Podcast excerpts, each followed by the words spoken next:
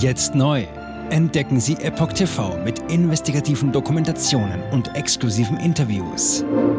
EpochTV.de Willkommen beim Epoch Times Podcast mit dem Thema Kongress, Wahrhaftigkeit und Unabhängigkeit. Weltsozialismus oder Turbokapitalismus? Was bringt uns die Zukunft? Ein Artikel von Ulis Gambrax vom 21. September 2023. Was bedeutet es, in der heutigen Zeit wahrhaftig und unabhängig zu sein? Ein Kongress in der Schweiz widmet sich diesen Themen aus verschiedenen Blickwinkeln. Zu den Referenten gehörten die Politologin Ulrike Giraud, Professor Michael Esfeld, Bankkaufmann Benjamin Mutlack sowie Coach und Fair Talk Moderator Jens Lehrich. Am heftigsten wurde über die Rolle und Funktion des Staates debattiert. Woody Allen hat 1973 die Zukunft ziemlich präzise vorhergesehen. In seiner Science-Fiction-Komödie Der Schläfer spielt Allen den Jazzmusiker Miles Monroe, der zwei Jahrzehnte verschlafen hat. Er wacht in einer Tech-Dystopie auf. Die Computer sprechen, Sex hat man nur noch mit Hilfe von Apparaturen, eine Päpstin hat gerade Zwillinge bekommen und ein diktatorischer Führer lenkt die Staatsgeschicke. Die Parodie gehört offenbar zu den Lieblingsfilmen von Carlos A. Gebauer. Zum Ende des Kongresses Wahrhaftigkeit und Unabhängigkeit, Orientierung in Zeiten gesellschaftlicher Umbrüche, gibt Gebauer dem Publikum diese Schauempfehlung mit auf den Weg. Für den Medizinrecht-Fachanwalt und Publizisten ist Corona ein Symptom, dem tiefer liegende Probleme der Gesellschaft zugrunde liegen. Mit der Würde des Menschen im Gesundheitssystem hat sich Gebauer schon deutlich vor Corona befasst. Seit einiger Zeit organisiert er in der Schweiz Kongresse, die sich mit dem grundlegenden Wandel befassen, den unsere Gesellschaften durchlaufen. Anfang September trafen sich im pittoresken Luzern am Vierwaldstätter See circa 60 Teilnehmer, um gemeinsam zu ergründen, wie Wahrhaftigkeit und Unabhängigkeit in chaotischen Zeiten eine Richtschnur des eigenen Handelns sein können. Einige Menschen kamen mit ganz konkreten persönlichen Geschichten, so zum Beispiel eine Studentin, die eine Abschlussarbeit bei einem Professor aus der Covid-19 Taskforce des Bundes schreiben muss. Das Dilemma, wenn sie die Arbeit aus innerer Überzeugung anfertigt, fällt sie durch und verbaut sich ihren beruflichen Werdegang. Wenn sie im Sinne des Corona-Narrativs schreibt, besteht sie, handelt aber gegen ihr Gewissen. Zahlreiche Kongressbesucher sind von der Schilderung berührt und teilten eigene Erfahrungen und Sichtweisen. Ein Unternehmer aus München argumentiert, es sei notwendig, für die eigene Überzeugung einzustehen, auch wenn man dadurch negative Konsequenzen zu spüren bekommt im Kreuzfeuer wegen eigener Meinung. Für einen Mitwirkenden aus der Schweiz ist das nicht so klar. Er hat im Gemeinderat mehrmals seine Meinung diplomatisch kundgetan und befand sich jedes Mal danach in einem heftigen Kreuzfeuer. Seitdem hält er sich mit der eigenen Überzeugung in der Öffentlichkeit eher zurück und fühlt sich damit ganz wohl. Eine dritte Person rät dazu, strategisch in Form einer Guerillataktik vorzugehen. Es ginge ja darum, die Schlacht und nicht jeden Kampf zu gewinnen. So könne die Studentin jetzt ihren Weg ins System nehmen, um dann mehr Handlungsspielräume zu haben. Ulrike Giraud, Parlez vrai, wahres Sprechen. Die eingeladene Politologin Ulrike Giraud vertieft das Dilemma in ihrem Vortrag mit dem Titel Parlez vrai. Sie erklärt, im Französischen gebe es das Konzept des wahren Sprechens und zitiert die Definition aus dem Larousse-Wörterbuch. Wahres Sprechen ist ein Ausdruck, der den Wunsch beschreibt, sich aufrichtig und präzise auszudrücken. Das bedeutet, die richtigen Worte zu wählen, um eine Situation zu beschreiben oder ein Gefühl auszudrücken, ohne zu versuchen, die Wahrheit zu verbergen. Diese Haltung beruht auf intellektueller Ehrlichkeit und Respekt vor anderen, indem man zu seiner Meinung steht und gleichzeitig offen für den Dialog ist. Das wahre Sprechen fördert somit das Vertrauen und das gegenseitige Verständnis zwischen den Gesprächspartnern. Kurz gesagt, wahres Sprechen bedeutet, in der Kommunikation Authentizität und Klarheit zu bevorzugen und Annäherungen und falschen Schein abzulehnen. Zitat Ende. Giraud argumentiert, dass dies an deutschen Hochschulen kaum mehr anzutreffen ist. Mittlerweile habe weitgehend eine Legitimationswissenschaft Erkenntnisgewinne als Falsifikation, Widerspruch und Widerlegung abgelöst. Eine Offenheit für Dialog erkennt die Professorin für Europapolitik kaum mehr und macht deutlich, dass ihr Fall kein Einzelfall ist. Im Februar hatte die Uni Bonn Giro wegen angeblicher Verstöße gegen wissenschaftliche Standards gekündigt. Konkret wird der Politologin vorgeworfen, in drei Büchern vorsätzlich plagiiert zu haben. Giro hat gegen die Kündigung geklagt. Sie geht davon aus, dass ihre umstrittenen Positionen zu Brexit, Corona-Pandemie und Ukraine-Krieg der wahre Grund waren. Der Prozess ist in erster Instanz für Ende Oktober vorgesehen. Michael Esfeld Gesellschaft in kognitiver Dissonanz. Dr. Michael Esfeld, Professor für Wissenschaftsphilosophie an der Universität Lausanne und Mitglied der Leopoldina, argumentiert, dass sich ein Großteil der Gesellschaft mittlerweile in einer kognitiven Dissonanz befindet. So würden auch viele Widersprüche erstmal nicht wahrgenommen. Der technologisch-wirtschaftliche Fortschritt habe weltweit zu einem Anstieg von Lebensqualität und Lebenszeit geführt. Doch aus diesem Erfolg ist eine Hybris entstanden. Die soziale Ingenieurskunst plane eine Zukunft mit gentechnisch optimierter Bevölkerung. Für Esfeld eine wahnwitzige Idee mit zerstörerischen Folgen. Vor 100 Jahren war die Eugenik, also die Selektion von Menschen mit vermeintlich höherwertigen Genen, wissenschaftlicher Konsens, erklärt der Professor. Auch damals habe eine Ideologie die Wissenschaft instrumentalisiert. Ähnliches erlebten wir heute mit gekappter Forschung, politischen Zwangsmaßnahmen, dem Verletzen von Grundrechten und der Erosion des Rechtsstaats.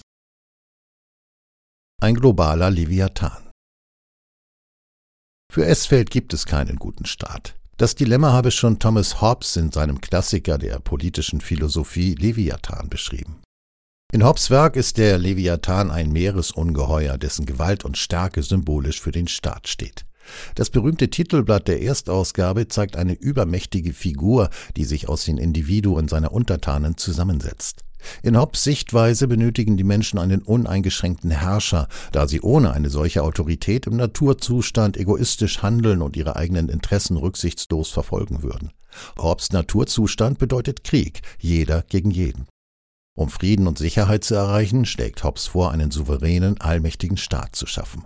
Dieser verfügt über eine uneingeschränkte Macht, selbst wenn dies bedeutet, dass die individuellen Freiheiten stark eingeschränkt werden.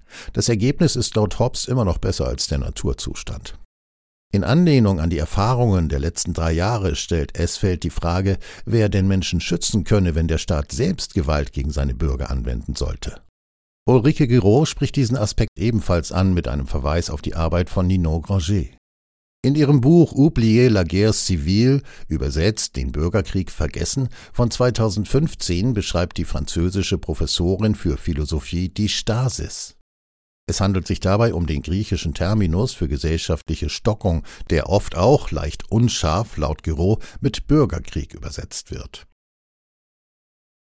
Gesellschaftliche Stockung Laut Granger trifft die Situation einer gesellschaftlichen Stockung oft dann ein, wenn ein technologischer Fortschritt die Menschen überrollt, mit dem die Gesellschaft in Gänze nicht fertig wird oder der von einem Teil der Gesellschaft abgelehnt wird. Granger erklärt ihre These mit Beispielen des antiken Griechenland bis zum Untergang des Römischen Reiches. Ulrike Giraud verankert den Standpunkt im Hier und Jetzt und bemüht dafür das Bild von geronnener Milch in einem Café.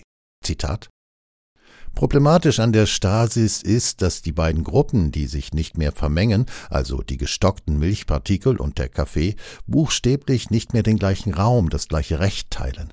In der Stasis hat die eine Gruppe das Recht und damit Recht, sie kann das Recht munter beugen, während diejenigen, die am Palais festhalten, der Rechtsbeugung bezichtigt werden.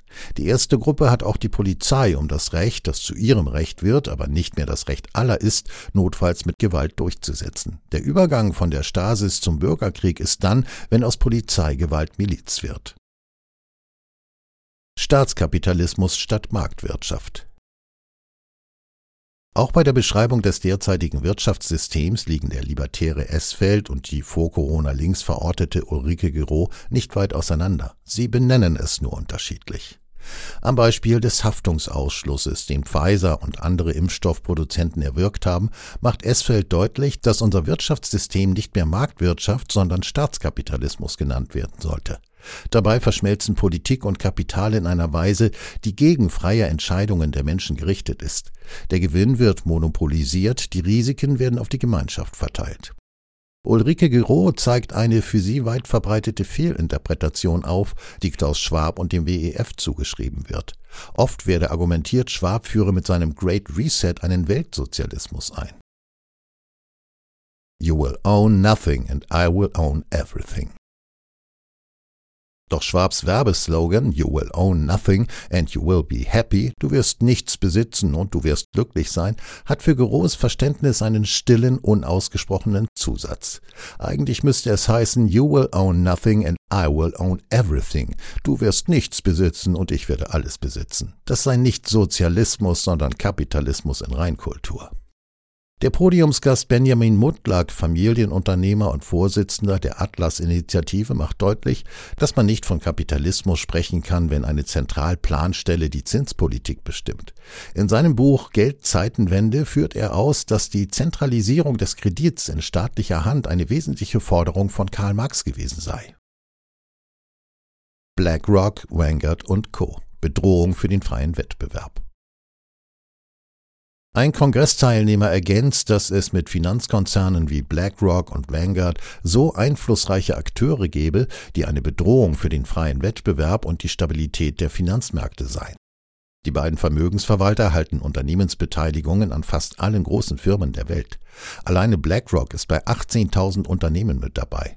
In Deutschland bilden BlackRock, Vanguard und Co. die führende Aktionärsgruppe bei fast allen 40 DAX-Konzernen. Dabei stehen sie nicht etwa in Konkurrenz. BlackRock ist der größte Aktionär bei Vanguard und Vanguard ist der größte Aktionär bei BlackRock.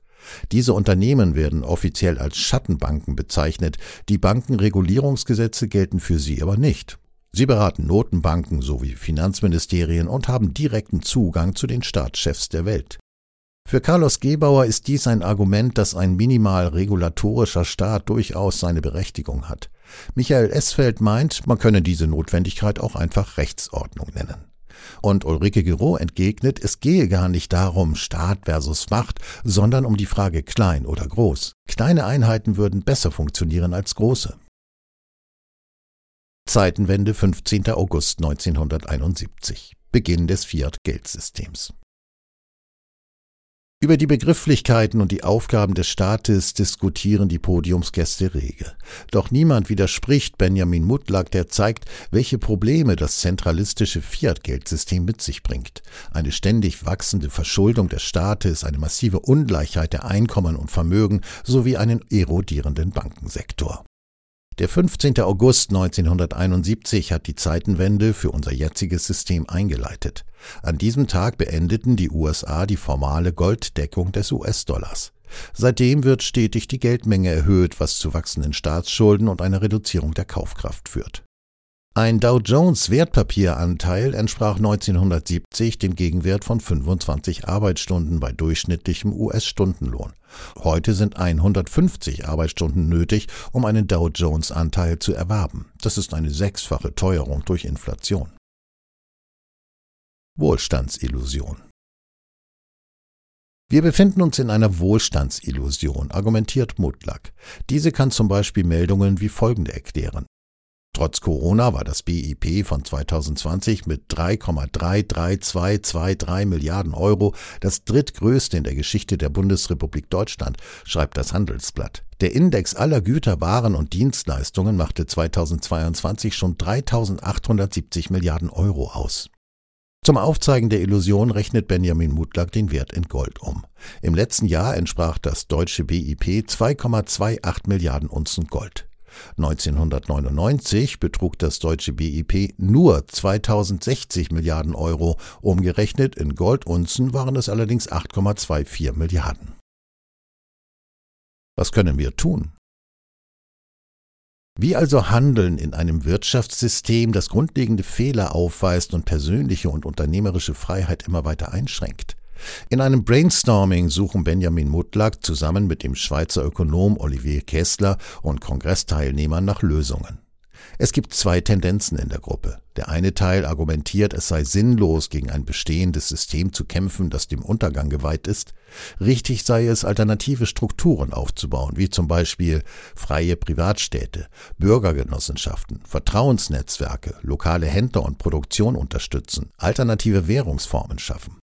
Der andere Teil hält es auch für wichtig, Kräfte innerhalb des bestehenden Systems zu organisieren, zum Beispiel durch ein Wachrütteln der kleinen und mittelständischen Unternehmen.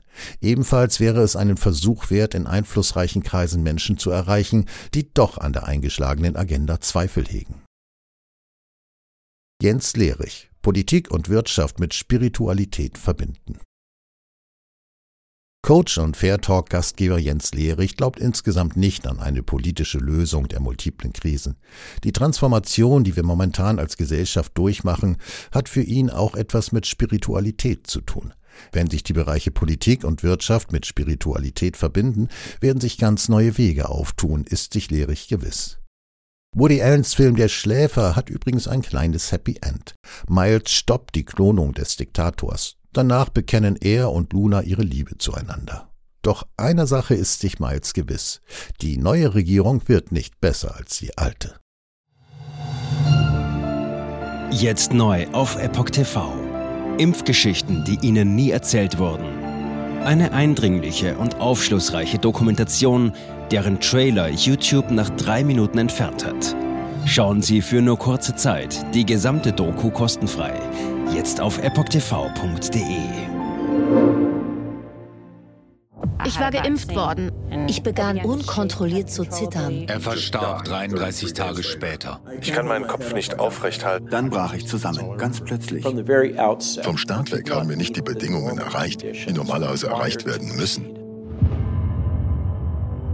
Es handelt sich um eine Tragödie von beispiellosem Ausmaß. Aber die Bundesregierung und Behörden tun so, als sei alles in bester Ordnung. Wir suchten ein nahegelegenes Krankenhaus auf. Sie behandelten sie, als sei sie verrückt. Ich sehe das als einen ernsten Kampf, den Zusammenbruch der bürokratischen Strukturen zu korrigieren. Ich glaube, viele Menschen wissen auch gar nicht, dass sie einen Impfschaden haben. Umfassende Datensätze, die zeigen, dass wir einen Anstieg der Fehlgeburten um nahezu 300 Prozent ausgehend von ihren eigenen Daten hätte Pfizer 2021 vom Markt genommen werden müssen. 300 Prozent bei Krebserkrankungen. Acht Seiten lang Krankheiten, die direkt mit dem Impfstoff in Verbindung gebracht werden. Eine Reihe diverser unerklärter Symptome. Und sie nahmen um mehr als 1000 Prozent zu. Mehr als 1000. Der Arzt weiß nicht, um was es sich handelt und wie er es behandeln soll. Es ist der Hammer, was die für Psychospielchen mit einem spielen. Sie tut nur so, das sind Falschinformationen. Praktisch keine Hoffnung auf Gerechtigkeit. Erkennt man es nicht, sieht man nicht die Notwendigkeit. Insofern war es ziemlich offensichtlich